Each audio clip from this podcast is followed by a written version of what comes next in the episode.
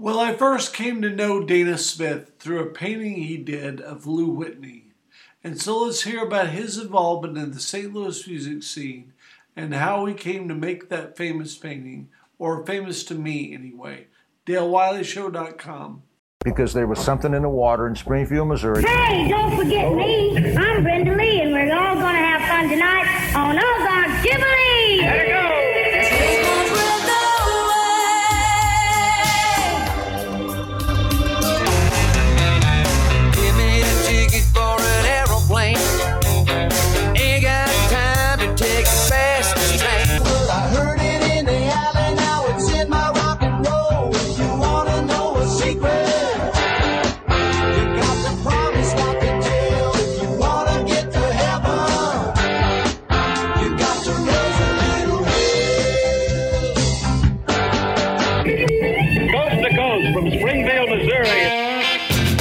Welcome to the Missouri Music Podcast, hosted by music fan and the founder of Slewfoot Records, Mr. Dale Wiley.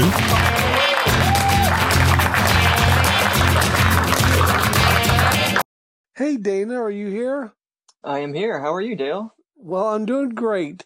So tell me, before we get started, you're Dana Smith, and you've had a long time involvement in St. Louis music. Would that be correct to say? Um, well, somewhat. Um, uh, in various ways, yes. Okay. Well, tell me about them. Um, well, let's see. um, about uh, about 20 years ago or so, um, after I lived here for a couple years, um, I was in various bands and met um, a lot of different people uh, Right. in that way. And um and so from that that's just kind of developed into um photography, taking a lot of photos of uh, St. Louis musicians and then um basing paintings off of those photographs. Uh, Yes. And that's how I first came to know you was a photograph you took of Lou Whitney. Oh yes. Uh um, Yes. Lou Whitney. Yes. Uh I loved Lou Whitney. He was uh, phenomenal. and I and I know well, so you tell knew- me about him. Um, well, let's see. I probably first heard of Lou uh, when I lived in uh, Southern Illinois in the mid '90s. Um, and I'm I was only 20 years old or so, so I know he had done so many things before then. yes, definitely. but that the first time I heard of him, I was uh, writing for uh, the the weekly paper down there in Carbondale called Nightlife, and I was doing um, CD reviews. People would send in Okay. ba- bands would send in re- you know CDs to ha- have reviewed, and Sure. a band called uh, a band called Drench sent in a CD, okay. and um, and I and it was it was great. I loved the CD. I thought it was so good. It was like one of the best CDs um, I had gotten there since I had started Uh-huh. writing. And so um, I did a little review of it, and I interviewed them, and they were super nice guys. And it was uh, there was a uh, female in it as well, was husband wife duo. And Okay. um, but the the producer was Lou Whitney. They had recorded it in Springfield okay.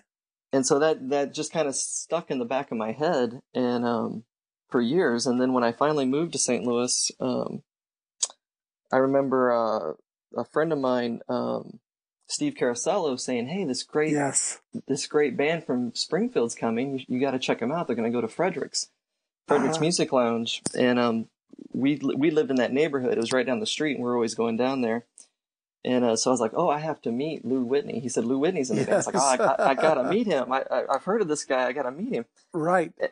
And um and I think it was the Skeletons who played that time. This would have been like 2000 or 2001 or something. Okay.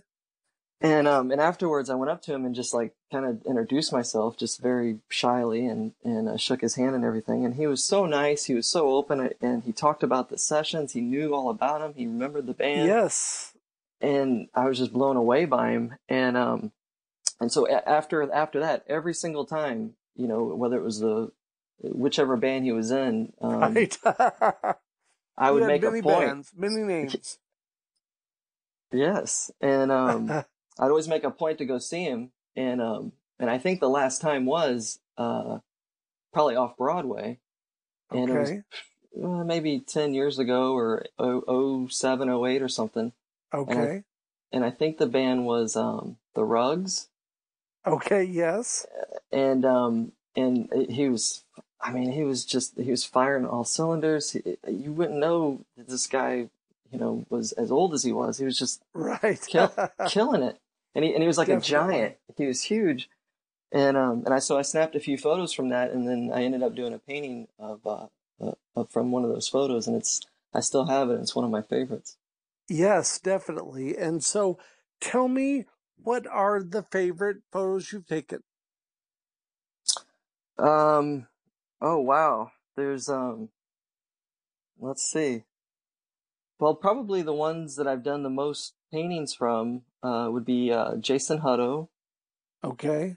Uh, he was in a few bands, the Phonocaptors, and um, which was a, a big band around that time. And um, I've done a lot of paintings uh, of him from that. And um, there's a there's a really good electronic noise artist, um, Eric Hall, that I've done a lot of from from photographs. Those are probably my favorites. Uh, Mark Stevens, who was in the Highway Matrons. Um, All right. and he's still active in, in some bands and um but there there's it, it's difficult to pin pinpoint because I, I go through these cycles where I I'll, I'll take something maybe randomly and then I'll I'll become Right. obsessed with it and, and wanna do it and then sometimes I kind of run out of of new stuff and I'll just uh, I still have a ton of photographs that were printed that I never even have gone through and I'll just go through some old ones. Well, so so now I guess what I need to know is what informs you. Does art does art inform the music, or does music inform the art? Oh wow, that's a. I would say the music informs the art. Uh, in- Okay. In, a couple different ways. Um, mainly to to start with the image. It's usually of a musician, or and it's usually St. Louis uh, artists, Right. musicians.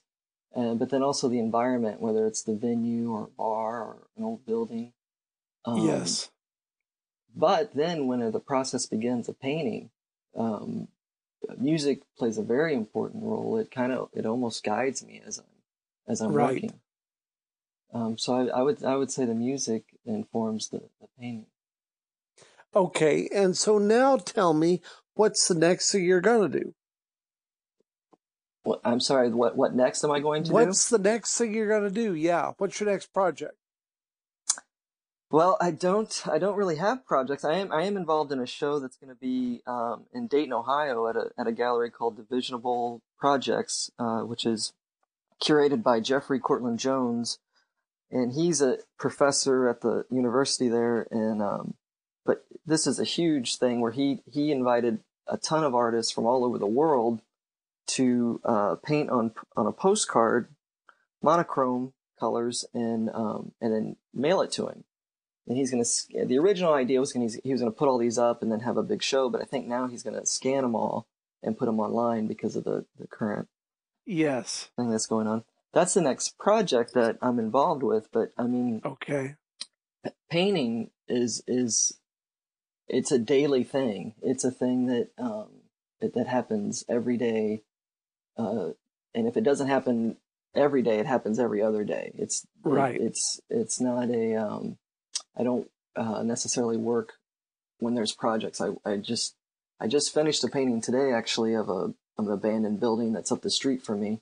And Oh, then really? tonight and tonight i'll probably start another painting. And um so it's it's uh, it's a very uh, mental project, just a, a mental um, process, just to just to stay going and stay positive.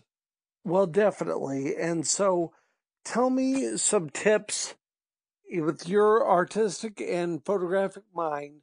Tell me some tips during the pandemic that you use to get to get connected. Well, um, yeah, that's this whole thing is so uh, so bizarre and so Uh, yes. such a weird thing that's happening. Um, but what Oh, I've yeah. tried to what I've tried to do is maintain a um, a routine or a rhythm or a schedule. Sure. and I still get up early. I still shower in the morning. I'll still eat breakfast. I'll, I'll whether I'm working from home or not, I'll still get dressed as if I'm going somewhere. Right. Um, I still keep my schedule, uh, regardless. I, I, I don't, I try not to get into any kind of, um, inactivity. Still stay active, still, Definitely. still exercise, um, ride a bike daily and just do the things, um, safely that, that you would be doing anyway, um, just to maintain that kind of mental health. And where do you live? What part of the city? Um, I live uh, just uh, south of downtown. It's a neighborhood's called LaSalle, Okay. and um, it's it's it's uh, it's a very tiny little thing uh, in between Soulard and downtown. okay. Very uh, cool. So, and it's we're right by the river, and uh, a lot of times I'll just uh, jet down to the river and just ride my bike for a bit and come back, and I feel great. And, Very cool. yeah. So when did you when did you first get interested in the St. Louis music scene? Um, well, probably after uh, after I lived here for a couple years, um, I had wanted to start a band with a friend of mine who uh, I'm originally from Cape Girardeau, and I grew up with a friend of mine named Mike Cook, and he was still down in in Jackson and Cape area, and uh, I had been living in California at the time, and he had been sending me songs he'd been writing, and um, and I just I was blown away by him, and I just thought they were great, and I knew I was going to be moving to St. Louis soon. So I kept uh, kind of bugging him, "Hey, you need to move up here, move up here," and he finally did. yes. And um, and then we just started kind of like going out and seeing what was out there, like going to Frederick's Music Lounge and the Way Out Sure. Club. Yes. And uh, back then, the Hi-Pointe was around, and uh, right. and just to kind of you know what is this all about? Who you know who's all involved and and um, so we met a few people, and then um, we started uh, rehearsing and recording and just writing music, and then eventually we ended up. Um, I think it was Mike went down to Fredericks and he gave Mike he gave uh, Fred a CD, and uh, and Fred liked it and he said, "Yeah, you guys can have uh, Tuesday nights," and we started playing a Tuesday night gig down there. Oh And, uh, wow. So what was that called? Uh, the band, Yes. or uh, Cloister was called was the band, okay. and um, and he would he basically let us do whatever we wanted on Tuesday nights just to kind of let us figure things out live. right. And um, through that, that's when I started to uh, kind of meet all these people and and Right. develop all these long relationships with everyone. I still know and love everyone, and um, that's kind of how it all started. Well, you know, that's the reason why I wanted to get in touch is just I just love the photograph of Lou and I love the painting, you know, and I just thought it'd be cool to reach out and hear from you.